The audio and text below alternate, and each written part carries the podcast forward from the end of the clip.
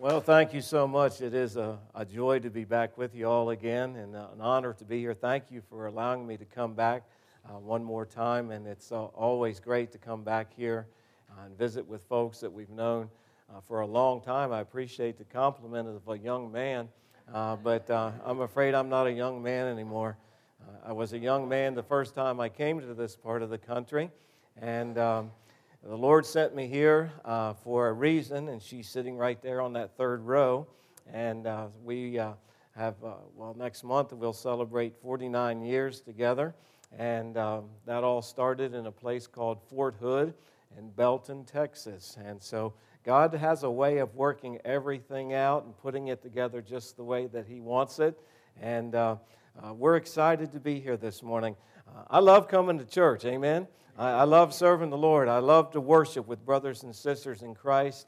And uh, you know what? I learned a long time ago that uh, we have the same God on the East Coast as we do right here in Central America and on the East Coast or West Coast as well. He's the same no matter where you go. And yes, we're struggling back there with some difficulties. Thank you all for praying for us while we were sick. Uh, but uh, God brought us through that, had a reason for it, uh, and uh, we'll he'll, he's already got that all figured out. Uh, but uh, these are two songs that uh, really uh, are my favorites, I guess. And uh, the first one, Miss Kathy, she played for me the last time I was here, just off the cuff. I was so amazed. she, she covered up all my mistakes. So this is a song that has meant to me a lot down through the years. I hope it'll be a blessing to you.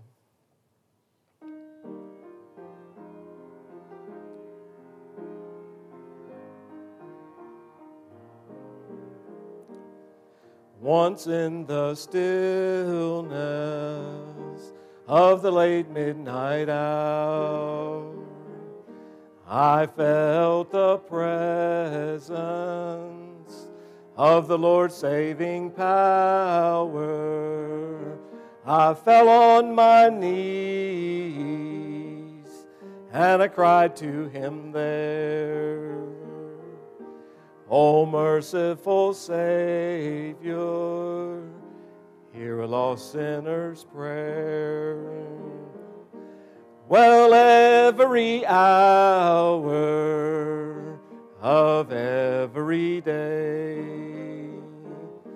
well, every moment, in every way, I'm leaning on Jesus the rock of my soul.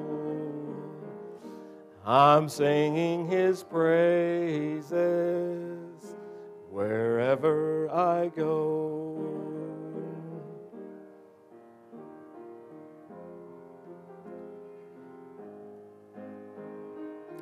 This is the part that I really like. I'll never forget that night on my knees. The joy of that hour has never left me.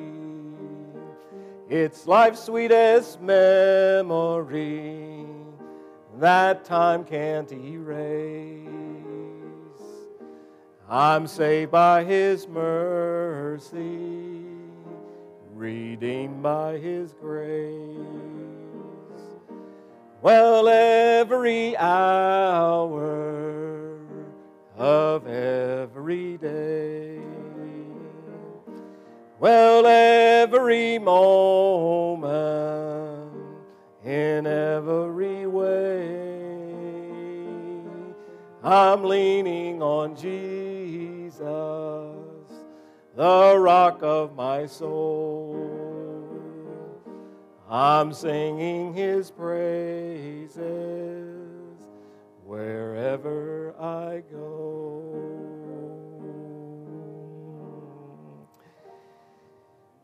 Oh, well, amen. Thank you, Lord.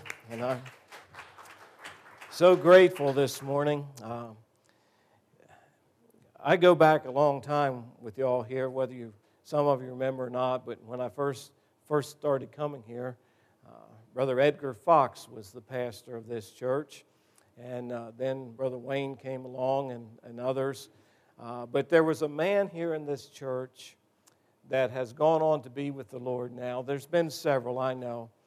But there was a man that uh, every time we would come here, I would sit in his Sunday school class.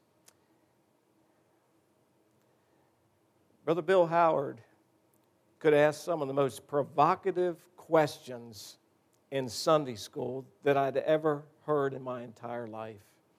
And it was always such a blessing to sit in his Sunday school class. And I think about all the people that have not only left your congregation, as was mentioned today, but all the ones that in our church have gone on to a better place. And that's what we're looking for. Amen. This world is not our home. We're just passing through. And sometimes we put down more roots than what we really need to because the last time I checked, I never have seen a hearse driving down the road with a U Haul behind it. it. It just doesn't work that way. So, what we do, we need to do it for the glory of God. And I'm glad there's still some places around that are, that are sharing the good news of Jesus Christ. And this song, the first time I ever heard it, it reminded me of all the folks that have, have gone on. I hope it'll be a blessing to you this morning.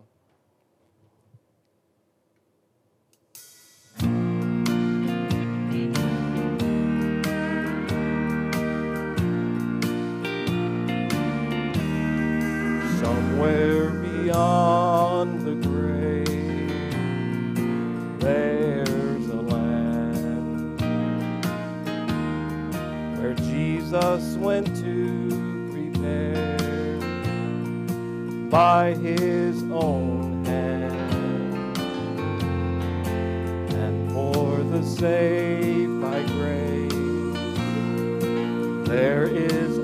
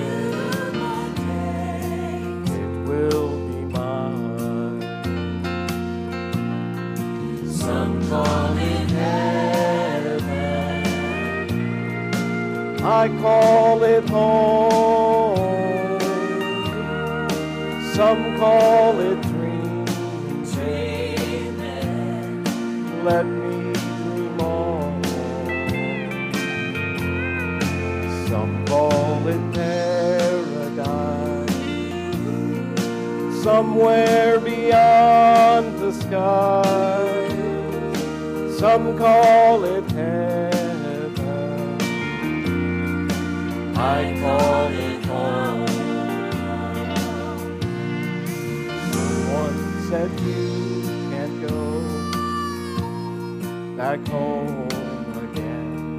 Glad I get to come back here. Where things will not ever be as good as. I've got good news for you. When heaven comes into view, one glimpse and you'll know the best yet to come. Some call it heaven, I call it home.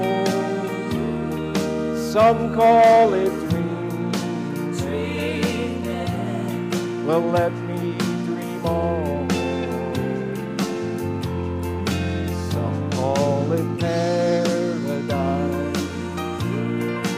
Somewhere beyond the skies.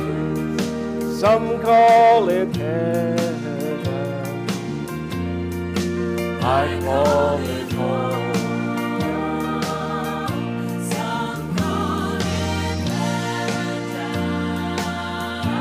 somewhere beyond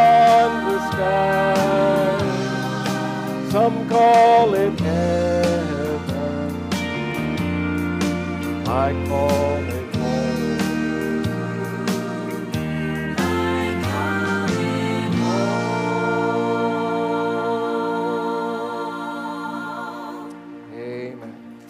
glad I got that place to go to. This world is not my home, I'm just passing through. in your Bibles this morning, if you have it with you. If not, I want to just share a few thoughts with you. Uh, back in the book of uh, Exodus, chapter number three. I love the Old Testament because it has so many practical, everyday lessons that we can use right now. I know a lot of people say, well, Old Testament was for old times. I think Old Testament is for new times as well because it's got everything in there we need. I believe from this cover to this cover, I believe it's all necessary in the Christian's life. It's there to help us. And during uh, the time uh, that we uh, got sick, uh, there was another gentleman in our church that got really sick. He was in the hospital on a ventilator for um, how many? 27 days or something. I can't remember now. It was a long time. Uh, but he's home, doing well. And uh, then we got sick and uh, they shut down everything. I guess, I don't know if you all have experienced too much of that here. I guess you have.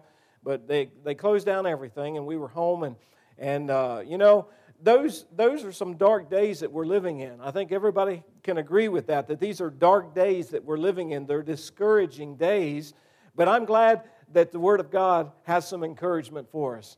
And here in this, in this book, in the book of Exodus, you all know the story there of how that God was getting ready to bring his children uh, out of bondage. They had been there, they'd been slaves for like 400 years, and, and everything was going wrong. But then God had a man for the very hour. And he, he prepared Moses. I love the story. If you go back and read the first couple of chapters, you're going to find out that Pharaoh said, okay, we're going to kill all those babies. Uh, but there was a mother, uh, and, and that's a whole other sermon, but there was a mother who, who saw something different about her child. And you know, I'm glad we still got some mamas today that saw, see something different about their children. Amen. I'm glad that they want them to grow up to be somebody. That's what my mom and dad always told me. I want you to grow up and be somebody. Well, I didn't know what I was supposed to grow up and be, but God already did. Uh, and I'm glad we still got some parents today that are concerned about their children. And Moses' mother was concerned just that way. So she prepares a little boat. You remember how uh, he got too big to hide at home, and so she makes the little boat and puts him in there, puts him down in the water. And along comes Pharaoh's daughter. Some people say, well, that was just a, a by chance thing. No, that wasn't by chance. God does not do anything by chance. Y'all know that we're not here by chance today. God has a purpose for every one of us being here this morning, just as He did in giving Moses to the Pharaoh's daughter. And you know the story how she took him in. Uh, he began to cry, and I mean, who can resist a little baby that starts crying? She takes him, takes him as her own, and then, boy, he had a smart sister, didn't he? You guys, you guys got a smart sister. I can already tell that. You know that this morning. You got a smart sister, so you better be nice to her, okay? Because she might, she might have to help you with your homework or something, you know, and so you might want to kind of be nice to her. you got two of them, but the, that one there is going to need some help, I think, anyway. uh, I, we had never got to see Ansley, and she's just that kind that you want to get and squeeze, you know but she hasn't let us do that too much yet. But maybe before we leave, she will. But anyway, Pharaoh's daughter takes him in. His smart sister says, Let me get somebody to take care of him for you. And so who does she go get? But his mother. And she gets to bring him up just like she would have. And then when he got older, he went to the Pharaoh's house, learned everything. And God was preparing him for something in his life. Now, I know there was difficult times then, just as there are right now. And God's preparing his children for something special. And I believe it's that place that I just sang about, that place called heaven. I believe he's getting us ready because he said in the book of John, if I go and prepare a place for you, I will come again and receive you unto myself, that where I am, there ye may be also. I love that promise because we don't have to, to stay in this old world. The Bible says, if in this life only we have hope, we are of all men most miserable. I'm glad I got hope, aren't you? But anyway, Moses comes to that place in his life where things begin to change, they get difficult. He sees an Egyptian beating up on some of the Hebrews, and he takes matters into his own hand and he slays the Egyptian, buries him in the sand, thinks nobody's going to know anything about it. The next day, he goes out and he finds two of his Hebrew brothers. They're having a discussion, a little squabble. And one of them says to him, Oh, are you going to kill me just like you did the Egyptian yesterday? Well, he got scared. And that's where we come in chapter number three. In chapter number three. The Bible says, Now Moses kept the flock of Jethro, his father in law, the priest of Midian, and he led the flock into the backside of the desert. The backside of the desert. Now, I don't know if you've ever been to those places or not, but um, James Long, I'm, I'm, sure many of you remember James and Claudine Long that lived out on Highway 6, had the, the, the ranch ever. And when we'd come out, we'd go out and visit with them. And James would always take me with him to feed his cows. And we'd go out in what seemed to me like the middle of nowhere. I mean, we'd drive and drive and drive, and James was slapping through those mesquite trees with his truck. Didn't, didn't matter to him. I mean, he just full blast out through there. And he'd get out, and I'll never forget, he'd go, Ooh! And all of a sudden, those black cows would start coming out of those trees like, you know, it was kind of scary because there was nothing there. And when I read that little verse, he went to the backside of the desert that's exactly what it seemed like to me about four or five months ago that we had gone to the backside of the desert. Now, folks, I know there's a lot of controversy about this virus and all that sort of thing. It's real. It's real. Because Sarah was sick to the point that, that I was fearful of what was going to happen because she had it down in her lungs. And we, you all know what happens when that takes place. And it seemed like I was on the very backside of the desert, not knowing what was going to happen. But I want you to notice some very important things. I'm sorry, I didn't mean to have my back to you. Um, some very important things that I found in this little chapter right here. Notice, first of all, the responsibility of Moses. In verse number one, he kept the flock. He kept the flock. Now, I know y'all have been without a pastor for a while, and I and listen, I applaud you for sticking together. I, it's, it's difficult. I understand that. But you men and, and ladies that are, that are stepping up and pulling everybody together, uh, we have a responsibility. I believe it is the goal of this world to tear down God's establishments. We're seeing that all across America today. If you keep up with the news, you're finding out that in California now, it's against the law to do what we just did here in this sanctuary. It's against the law to sing praises. And my goodness, we, we, we have a responsibility today to share the good news of Jesus Christ because if we don't, nobody else is. And so Moses has this responsibility. You'll notice this he was keeping the flock. But then, not only that, he, he had another responsibility. It says that uh, he kept the, the, the, the flock of his Jethro, his father in law, and the priest of Midian. And he led the flock to the backside of the desert and came to the mountain of God. He came to the mountain of God. He was led by God to that special place. Church, today, if you do nothing else during these difficult days, let God lead you in the direction that He wants you to go. We would choose our own direction. Sarah and I had all these plans about coming out here, what we were going to do, and, and the travel and everything. But God changed all those plans. A couple of weeks before we got ready to leave, she got sick again had to go back to the doctor a couple of times. They tested her again for the COVID, and it came back negative. But it's the after effects that she's experiencing right now, and that changed everything. You see, we can make all the plans that we want to, but God can change those plans in a heartbeat. And I believe this morning God's got some plans for everyone sitting in this building today that He wants you to specifically do because you're the only one that can do those things. Everybody has different abilities. And if we all do our part, then God's going to get the honor and glory and praise. And I think that's what it's all about, don't you? So he was led by God's Spirit. But then, not only that, notice where he ended up in verse number one. It says, He came to the mountain of God. He came to the mountain of God. No better place to be in difficult times than in the presence of God. I don't know, I know y'all have uh, shared your prayer requests, and, and, and those are so important. Don't just let them be read in church, take them home with you. And, and listen, my memory is terrible. So, you know what I do? A lot of people think you can only pray with your eyes closed.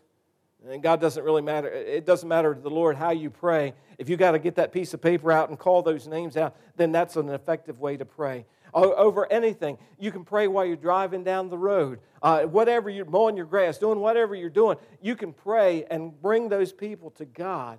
And that's the place of healing right there. Moses did not have any satisfaction till he came to the mountain of God. But notice something else about this very important. Not only was the responsibility of Moses, but there is the reality of the Lord.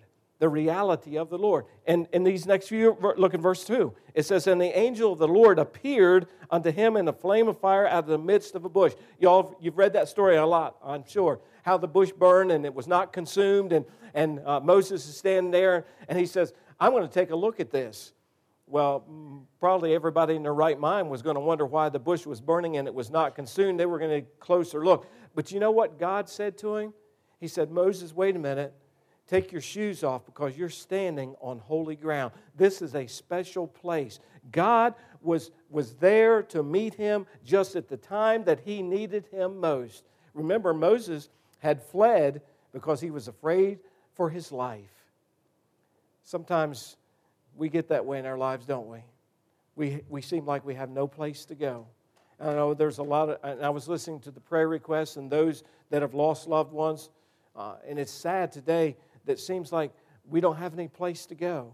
I know in, in, at home, when, when folks were dying, we couldn't even have funerals for those people. We couldn't, couldn't go to the hospital. One of the gentlemen in my church, he had to have a very important surgery, and I, I took him to Baltimore I dropped him off at the door and he walked in by himself. It was one of the saddest times of my ministry not to be able to go in there and be with him and everything, but it was just like I was abandoning him. And I know it was some dark days for him because he couldn't have anybody there. His wife couldn't go, nobody could be there at all for him. And it almost feels like, God, where are you? Why are you, why are you doing this to me? And I'm sure Moses probably asked the same question. Lord, why is this happening? Why am I back here on the backside of the desert? Nobody knows where I am. Nobody cares about me. But he came to a place of leadership from the Lord in verse number two. He comes and God makes himself real. I don't know how long it's been since, how can I say this? I think everybody should have a private time with the Lord. Now, that's just my own personal opinion. But I think there should be a place where you can go and you won't be disturbed, you won't be interrupted with your prayer life and your devotional time. There was an older gentleman in our, in our church. He had a bus company, ran school buses and everything. And uh, uh, Brother Howard had a, a special time every morning that he went into his, his office, closed the door, and he had his devotional time, his prayer time, and everything. And one morning, one of the drivers came running into the office and said, The bus is on fire. The bus is on fire. Get Mr. Howard. And his wife said, No, he's in his private time. We'll not bother him now. You see, even as important as it was that there was a bus on fire, it was more important for him to have that special time in the Word of God. You see, I think as I look at that verse of Scripture, and it says that flame of fire came out of that bush. I believe that should give us each one a great desire to let God burn within our hearts. The reality of the Lord. Is He real to you today? Is He to that place in your life where when you call on Him, that you get some answers? And sometimes it's not the answers that we want to hear, is it? I'm sure everybody sitting here, you've prayed for something and it didn't turn out the way that you wanted it to. I know I have. But do I give up on God? No. Don't give up on Him. Because here's the thing I only see today or what's right before me, but God sees the whole picture. And He knows what's best for each one. So He's real today. I hope He's real to you. So he was real to Moses that day. He revealed himself. But then notice something else in verses 4 through 6, and I'm not going to take the time to read those. The reality of the Lord and then the reaching out of God. He's reaching out to you and I today. I give you this example. Many years ago, when I was just a, a young, young guy, uh, we'd gone to a friend of mine's house. They had a great big swimming pool, and it had one of those nice slides, you know, you could slide down in and just go scooting across the water. It was great. Everybody else was doing it.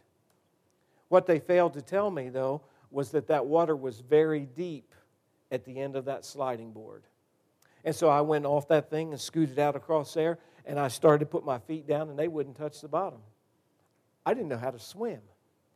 And here I was floundering around out there, and, and if it had not been for my, my younger brother, he came out there and grabbed me and pulled me into where I could stand up. He rescued me, He saved my life. And I'm glad today that God is still reaching out to anyone who will listen to Him, who will take His hand. You see, we can't make it on our own. I don't know about you, but I can't make it on my own.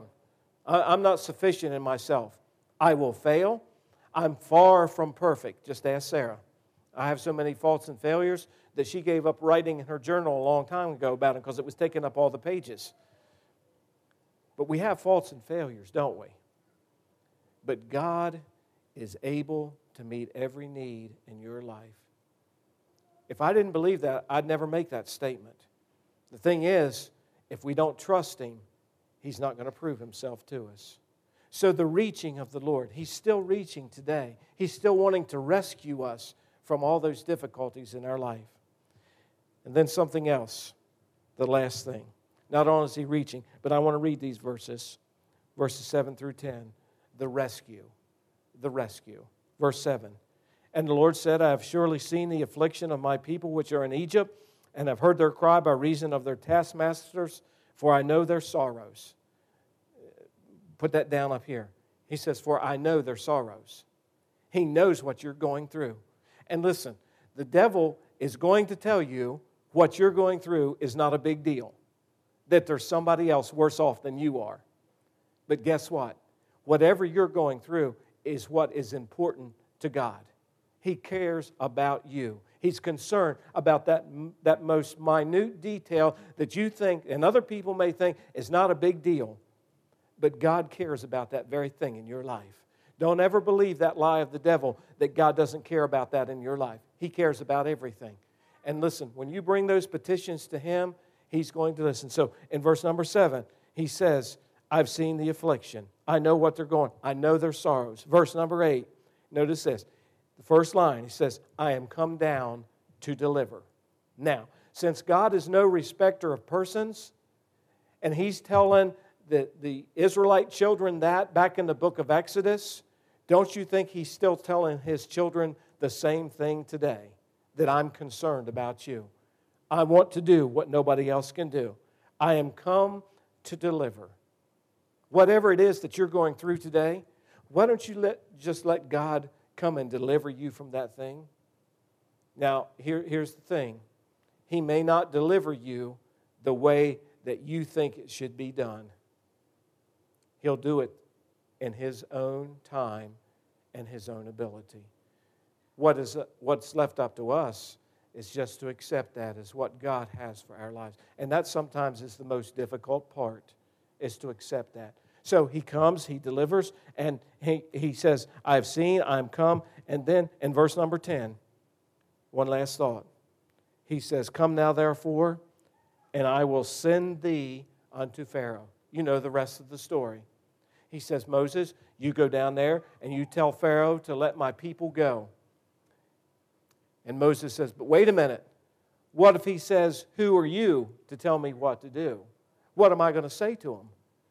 God said to Moses, You, said, you tell him, I am that I am hath sent you. The authority. He was the authority then, he's the authority now. I'm glad that he takes control of my life. I'm glad that I can be submissive to him. But now, I don't know how y'all were brought up, but in our house, my dad made the rules. And if you didn't like the rules, you could leave anytime you wanted to. It was his house, his rules. If you stayed at his house and you were disobedient, you got corrected. I often tell people, my dad never spanked me or whipped me very much, but when he did, I remembered. My mother was the one. She was, she was a homemaker. She stayed home with us uh, I have three brothers, and she stayed home and took care of us.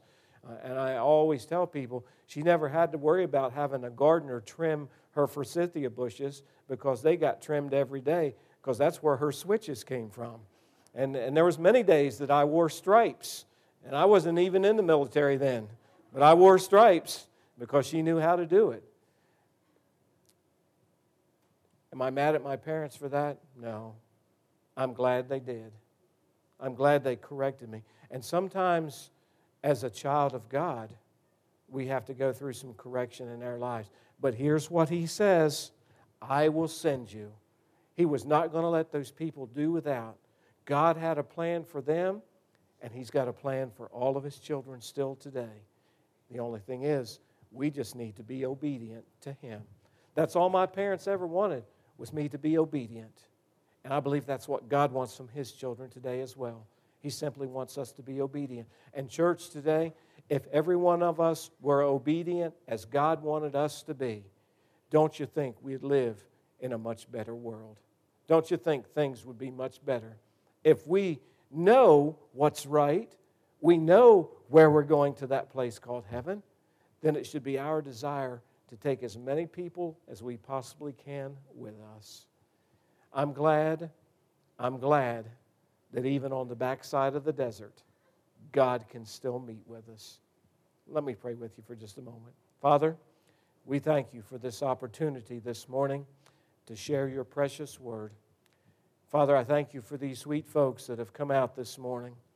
God, I pray that you have challenged their hearts and, Lord, that you've made a difference in their lives. Lord, we thank you for loving us today, and for being so good to us. We don't deserve anything this morning, but Lord, you sure have been good to us. we thank you for that. We thank you for uh, this place, this people, our family. Lord, the opportunity, Lord, just to love on you a little bit this morning.